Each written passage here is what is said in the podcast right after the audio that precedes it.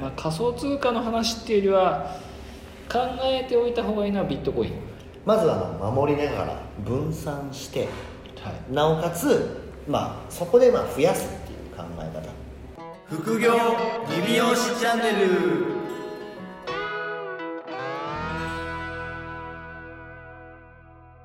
結構最近美容院でははい。ハロウィンの時コスプレしたりなんかメイクのやつとかすごいですね。そうそう。傷のメイクとか。ウォーキングデッドみたいになるやつ。はい。多いんですけど。は深谷さんのサロンはやるんですか？いやんです。いやなんかやんです。なんでか理由もちゃんとあります。なんですか？あのまあけもともとやったことあるんですよ。おマジっすか？はい。もともとやったことあるんですよまあハロウィンはないな。クリスマスにやった時に、はい。えっ、となんかあるじゃないですか。サンタさんの着ぐるみ。ああよくある。でトナカイの着ぐるみみたいなやつ着て、まあやってたんですよ、はい。でうちメンズなんですよお客さん全員。まあまあそそうですね。で利用ですからねいらっしゃいませってやって、はい。トナカイの格好をしてたら普通ワンアクションあるでしはょないい。普通ならね。ない。男性はない。ない。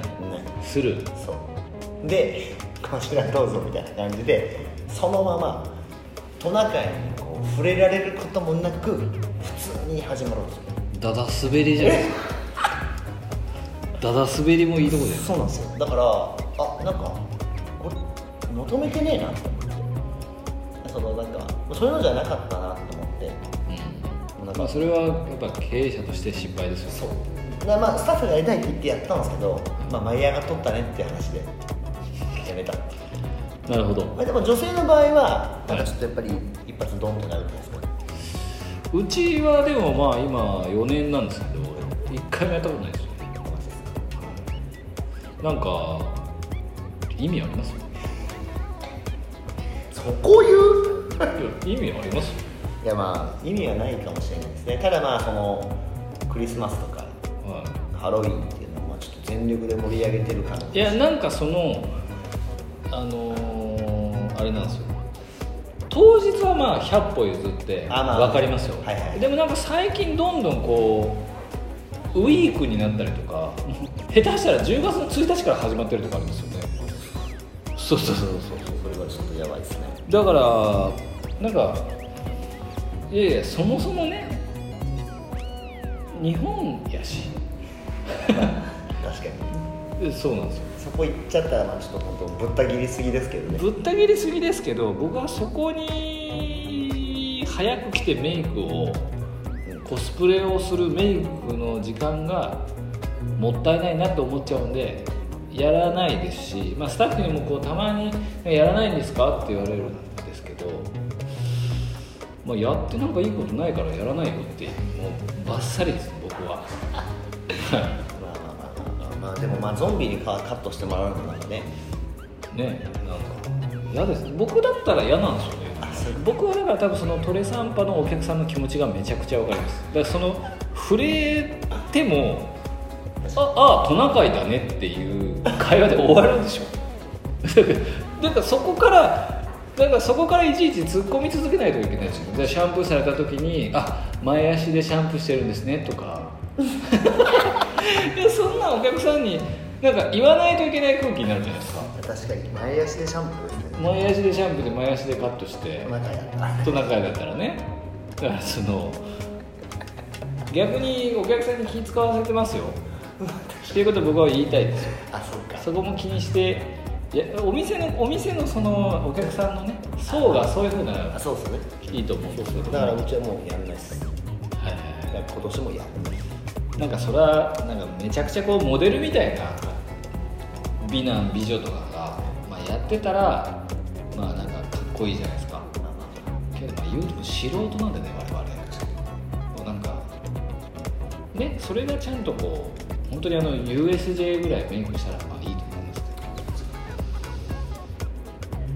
けど。今あのあれですよ。通り当日は、はい。あの通りに通る小学生にはお菓子配ってますよしでい外出ると走ってくるんですよトリックはトリートって走ってくるんで。くれると分かっとるから。一つかみしとけっつってむちゃくちゃ通るから。ああそあそこそんな通るんですかあの金山じゃないです。5基礎のあ五基礎の小学生の通り道なんですよ。もうすぐっすよ。もう出てたらもう本当本当これからのなんか大きさのバケツなんで。えその子たちは小学校帰りなんです別にじゃあ仮装もしてないけどただあの理容室貸してくれるぞっていう。あそうそうそうだからお菓子持ってるっていうのが多分もうあなるほどね。くれるんだ。でもいでも一応言うんですよ。あの本当は人にもらっちゃダメだそうですなるほど知らない人にもらって。っなんてハートフルなエピソードなんですか。ていうのは一応やってました。はい。うちのお店の前の小学生とかじゃあ今年からちょっとやってみようと思います、お菓子巻いてでお菓子巻いてね、はい、お母さんにここにもらったって言っとけよ。なるほど。勉強になります。お菓子はもうその子供に食べさせてお母さんにはこの DM 見せてねでいいじゃないですか。ああここで言うとちょっと下水な。やめとけ。はい。まあそんな感じで。今日も始まりました。よ始まりました。よろしくお願いします。ろしくお願いします。ぜなんか前回あのがっつりお金のはい話だったんで、まあ、今回はそのお便りどうこうというよりは、はい。まあ、そこのつながりで、はい。まあ、僕たちもそのフィリピンとかに行ってる類で、結構こう仮想通貨ってどうなんですかって、結構聞かれるじゃないですか。はい。あの経営者さんから。なんかそこについてまあその投資っていう部分のワンセットではい仮想通貨っていう部分を、えー我々は捉えているじゃないですか,、はいはいはい。はい、だそこのセットで聞かれるところをはい。今日はなんか個人的に話したいなとなるほど。仮想通貨ですね。ままた鵜飼師匠が。いやいや、まあ、仮想通貨あれ花さんもやってるんですよね？僕ややってます、ね。ビビットコインは。あそうですよね。僕もビットコインは一応主軸なんで持ってますね。一応仮想通貨をはい。そのね本当にあの FX のような形ではい。売買して儲けたいっていう方はまあ別なんですけど、い。まあ、持つっていうことで一番信頼してもいいかなと思うのは一応ビットコインですよね。今ビットコインですね。今だと。一応その成り立ちというかはいがあるんですよね。えサトシ仲本から行くの？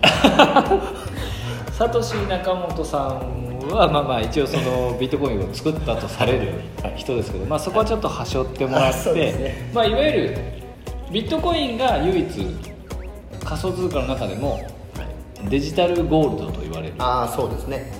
はい。ゆる金ですね。リアルリアルゴールド、はい。あのエナジードリンクじゃないです。エナジードリンクじゃない。実際の金ですね。はいはいはい金と同じ考え方がそうですね。はい。でビットコインとは作られてるっていうところからはい。お願いします。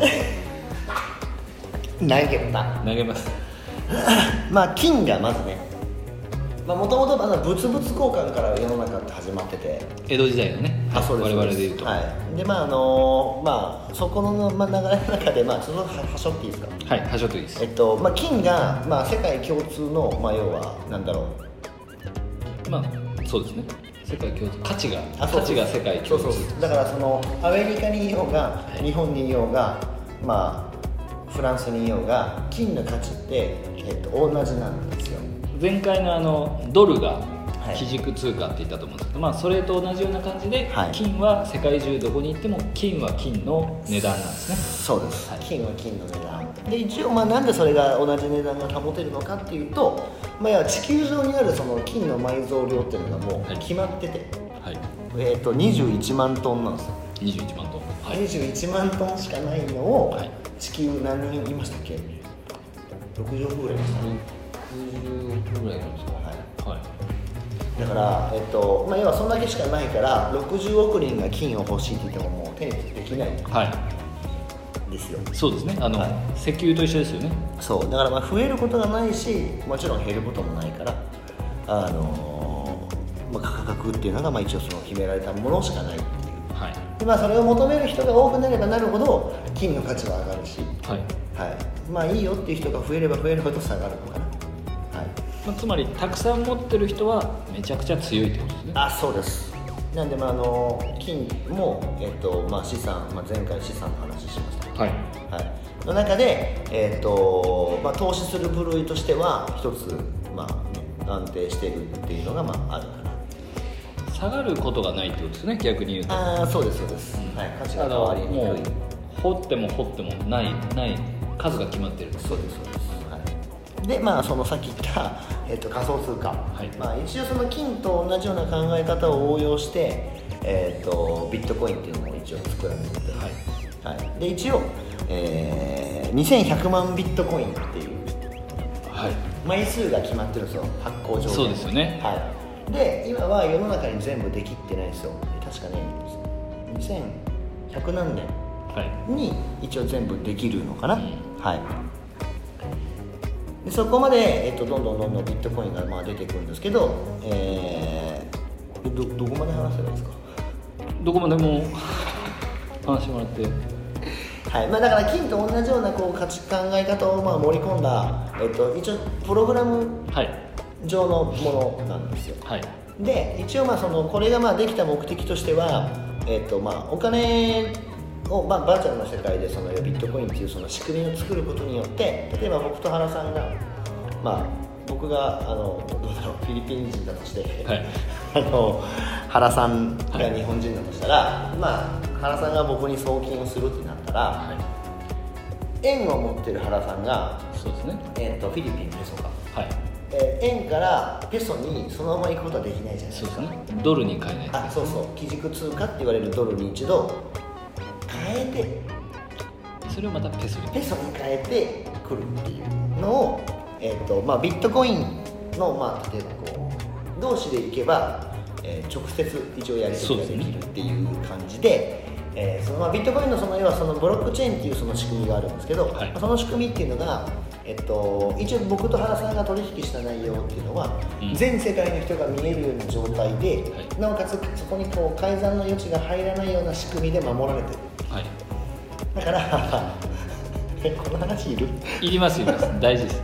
はい、っていう、えっとまあ、要は守られたその要は仕組みの中で一応やり取りができるっていうところがまあ一番ポイント、まあそのいわゆる例えば円からドルに変えるにも手数料がかかる。ドルからペソに変わるにも手数料がかかる。ビットコインの場合はもうその1回の手数料しかも定額で、えー取引ができるので、まあ、いわゆる流れとしては基軸通貨がビットコインになった方が世界中の要はその、えードルじゃない円っていうので余分なお金を取られるのが減るし、えーかつ、まあ、時間も早いってことですね。リアルタイムで取引ができる、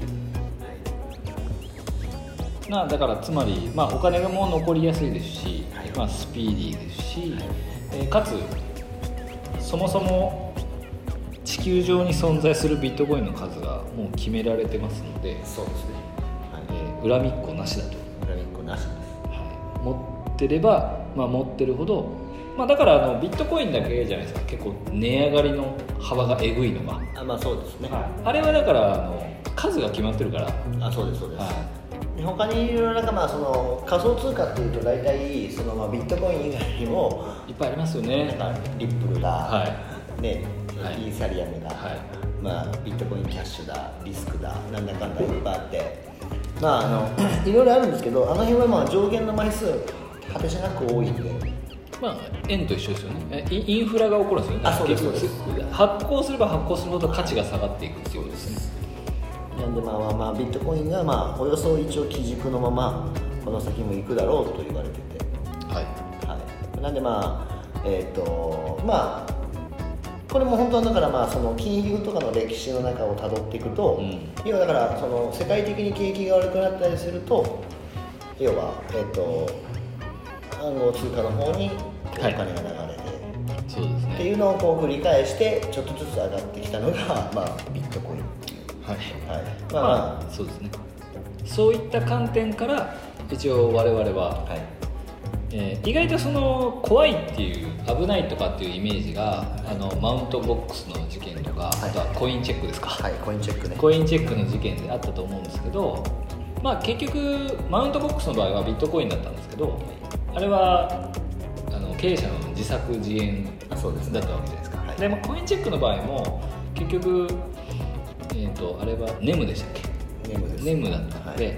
えービットコインに関しては結局一番安全なのはビットコインなんですよね。そうだからコインチェックの問題に関してはあれ保管の仕方の問題なんで、はい。ビットコインがどうのこうのとかじゃなくてそうなんですよ。取引所のあとは、はいあと発行がもうこれ以上ねもうその数が上限がもうあと何年で出し切るっていうのが決まってるので、まあ、ビットコインに関してはその、まあ、安全安全絶対的な安全っていうのは、まあ、この世にそもそも存在しないので前回の円の話でも言った通り、まあ、ビットコインが一応その数が決まってるっていうのと、まあ、成り立ちが誰かが儲けるために作られてない、まあ、手数料を安くして、まあ、世界中を同じ価値でつなげるためにっていうだからね大義名分がしっかりした状態で作られてるので、はい。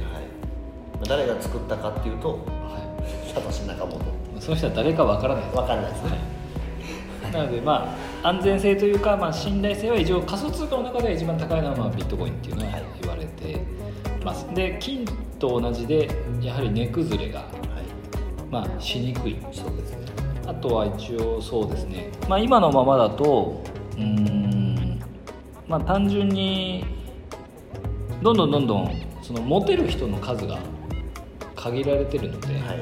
えー今今まだ今いくらぐらいですかね。今いくらぐらいか今はなちょっ確か100万切ってる感じですかとそうですよね、はい。だからどんどんどんどんこれいうのに気づいてまあ先に持ってる人が保有し続けると、はい。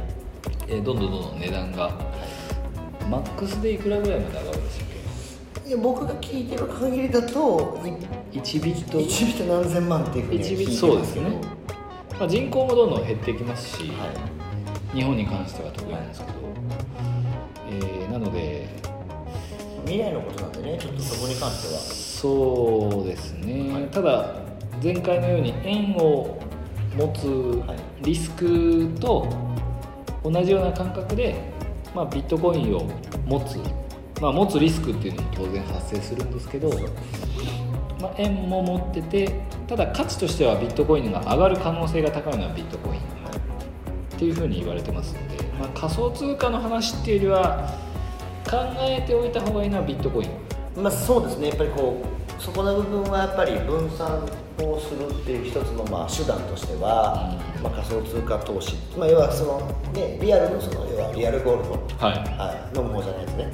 あの,、はい。あの金の方の金と、うん。あとはまあ暗号通貨仮想通貨と言われるビットコインっていう部分にまあ投資っていう部分もあ一つのまあ選択としてはまあまあ別に悪くはない内容ですね。まあ僕らもやってますし、そうですね。実際に僕たちやってるので、はいまあ、もし本当に興味がある方は聞いてもらったらそうです。あのもっと深いところまで。はい、もう本当全然話せる。全然話せますからね、だから短期で、まあ、さっき言った FX みたいな売買をするような感じで利益を出していく考え方だと多分まあ、うん。難しいのかなっていう。そうですね、まあはい。最初に、まあ、極端な話安い時に買っちゃってずっと持ってれば、まあ、マックス何千万まで上がるんで。そうですね。しかも0.00何ビットから買えるわけじゃないですか、ああそうですそうです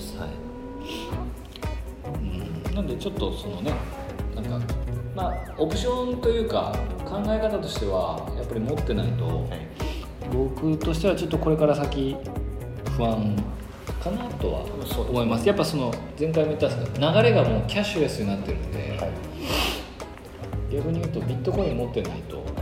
お金持ってない人と一緒になっちゃうわけまあそんな感じですね。な感じでいいんですかね。なんか一応その言われてるバランスがあるじゃないですか、はいはいはい。その円を何パーセント持ってた方がいいとか、はいはいはいはい。ああポートフォリオ的な。そうですね、はい一応そのいわゆる今言われてるどうですか、えっとえっと、今だと、えっとまあ、ドル、まあ、円円は、まあ、例えば100%のが、まあ、例えば自分が持ってるお金100万だとしましょうか。え円グラフにして。円グラフで、はい。100万だとしたらうん3割ぐらいはドル、は3割ぐらいはドル。い、で、えっと、10%から20%前後が金。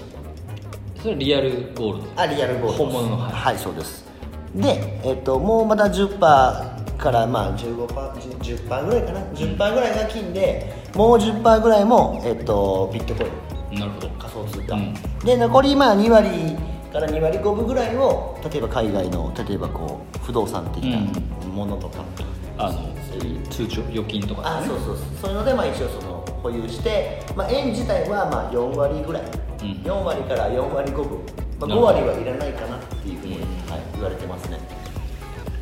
でまあ分散をさせておくと、まあ、仮にまあ円がちょっとブンってなってもままあそうですそうです。円がブンってなってることは逆にドルが上がるってことですからね。ああそうですそうです、はいだからまあ全部これが円グラフの中が全部円だと、うん。円がブンってなったら結構気が気じゃないですよ。いやそうな結局モチベーションってどっかが上がったらどっかは下がってるってことですから。ねあそうですそうです。だから両方持ってないとダメなんですよね。そうです。だからまあそういった意味ではまあ、えっと分散をする投資まあ投資じゃない資産を分散するっていう考え方を、はい。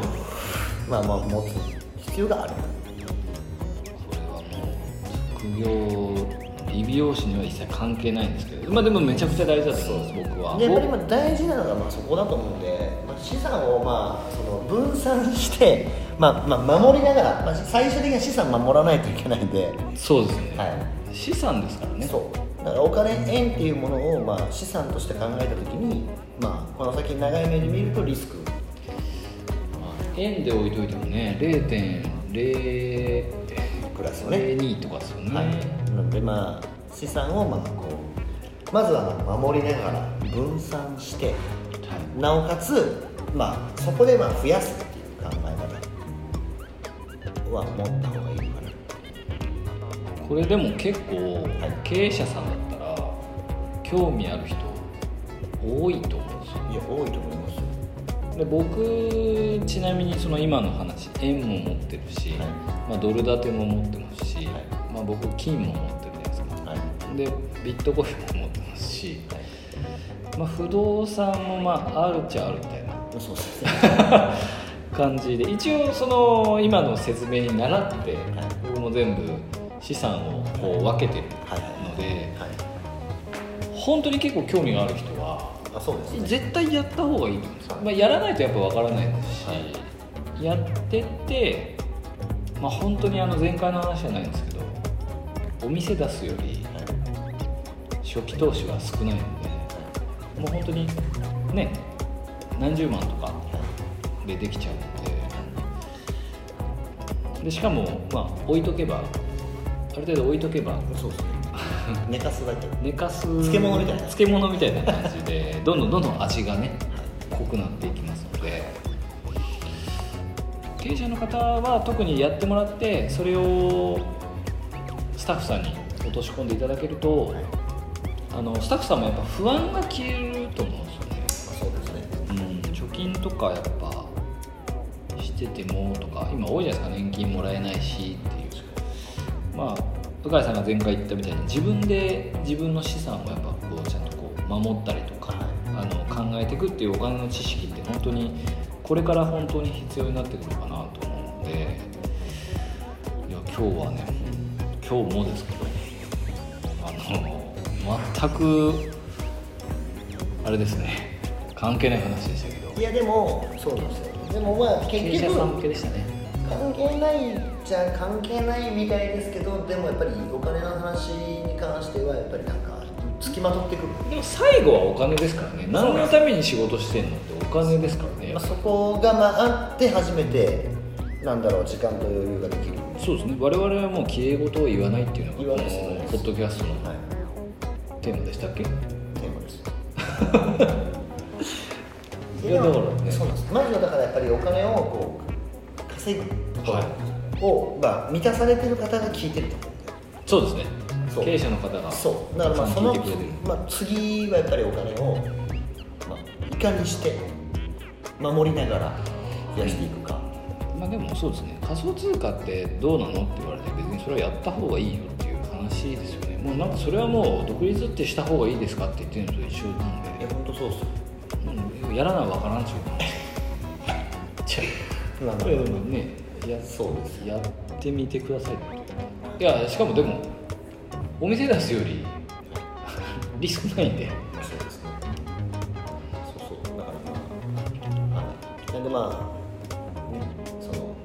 の勉強をまあ常にまあしながら。いやでもリップルの時に多分な多くの方があそこで売っとけばと思ったはずなんですよ。リップルとかネムの時も。あそこで売れば俺は送り人だったっていう人いっぱいいるじゃないですか。でも持ってないとそれも味わえないですから。全然回し物じゃないですけどね。いやまあでもあの、まあ、仮想通貨っていう、まあ、その部分に関してはまあねよくわからないっていう答えが多いんですけど。はい。よくわからないままにしとくことがもう僕らとしてはよくわからない。んでそう。なるほどね、まあ、多分分かってる人なんていないんですよ。でそうなんですよ。でまあまあ未来の話にもなると思うんで、まあだからまあ暗号通貨仮想通貨がまあどういう役割をこの先まあ要は世界の中でこうやっていくのかっていうところにはまあ少なからず多分意識を持っておかないといけないし。まあでも楽しみですよね。あそうですよ。だからもうリブラぐらいは知っとかないと。それずっと言いてずっと言いたかったですいやもうリブラぐらいは知っといた方がいいですよマジで。いやでもね本当そのリビアリブラ。リブラですね、新卒の子をスタイリストになるまで育て続けるよりまあダメですけどもう一発ね100万円ぐらいポーンとビットコインポーンとやっといて寝かしといた方がまあ面白いかもしれないですね。面白いかもしれないですよ今後はかもしれない。はい、だからそれはその価値観なんでね。何とも言えないですけど。そういう考えも持ってないあもう大事だと思います。と大事だったかなとは思いますね。だからまあ知らないものを知らないままにするっていうのをまあ良くない状態にしてほしいんでまあ、とりあえずそうなんですよだからまあ我々がやってるのもまあ一つだし。まあでもね我々は今やってるんで、まあ、どうだったかっていうのはね皆さんにはい。お伝えすることはでき隠すつもりもないです。しないです。別に。そう。だからまあ直接聞いてもらう分にはいくらでも答える。はあ、でねもしその時に大体こう良かったらみんなやりだすから。あそうです。でも良かったらやりだした時には我々はもっといい状態ですよねそうですね、すみませんけど。はい。まあでもそういうもんなんで世の中そうですね。はい。リスクをねそう。ある程度あるとそう。だからまああのー本当になんだろうなんかねちょっと勉強されたい方はまたフィリピンのツアーに。あれもう企画まだ企画が今後募集しますよね。今後募集これから募集ですね。募集。でも僕このリスナーから呼んでもいいかなと思ってて。ああでも本当にここのリスナーで僕たちの条件は全話聞いてるかどうかいやいやそこはどうでもいいけど。え？テストしますよ僕。ここのここの回は何の話してでもでもこの多分このなんだろう僕らのチャンネルを聞いてくれる方たちははい。多分割と僕らのことをちょっと好きな人たちだと思うんですちょっとは好きでしょうね。そうです。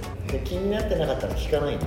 そうですね。でこの中の人たちで次の,、まあ、あの外部に向けた第2回目のそのフィリピン視察ツアーを組みたいと思ってます。確かに。じゃあ。いやもうここだけで僕もいいと思います。じゃあこれ聞いてる人ではい。行きたい方ははい。直接メッセージを。あそうですね。直接メッセージをくれた人しかもう連れていかないってことでいいですか？いやもうそんなに僕連れてく気ないんで。5人とかさ5人から10人そうですね。はい5から10なんですよね。5から10枠がね。10人ぐらいいたらもう本当てんてこまいなんで。前回そうでしたね。はい了解です。そうじゃあぜひあのはー先着順ですよね。今先着分順ですね。はい。あの少しでも今今日の前回と今回のお話ですね。ちょっとなんか興味がある方は。そうですね一度鵜飼と原の そうですね。フィリピンツアーに。そうです。はい。このこの話し始めたらもう本当尺足りないんでそうですね多分2日3日ぐらい喋る。そうですね。10分の1も話せてないんで今。わかりました、はい。もうじゃあね時間が時間なんでそうですね。ここらで、はい。えー終わりたいかなと思います。で引き続きあの副業理美容師チャンネルでは、あのご質問と、えーレビューとはい。評価の方お待ちしておりますので、あの僕と鵜飼さんの方でお答えできることであれば、まあ、基本的にはもう何でもお答えさせていただきますので、えー引き続きご質問いただきたいなと思ってます。はい。それでは来週またよろしくお願いします。さよなら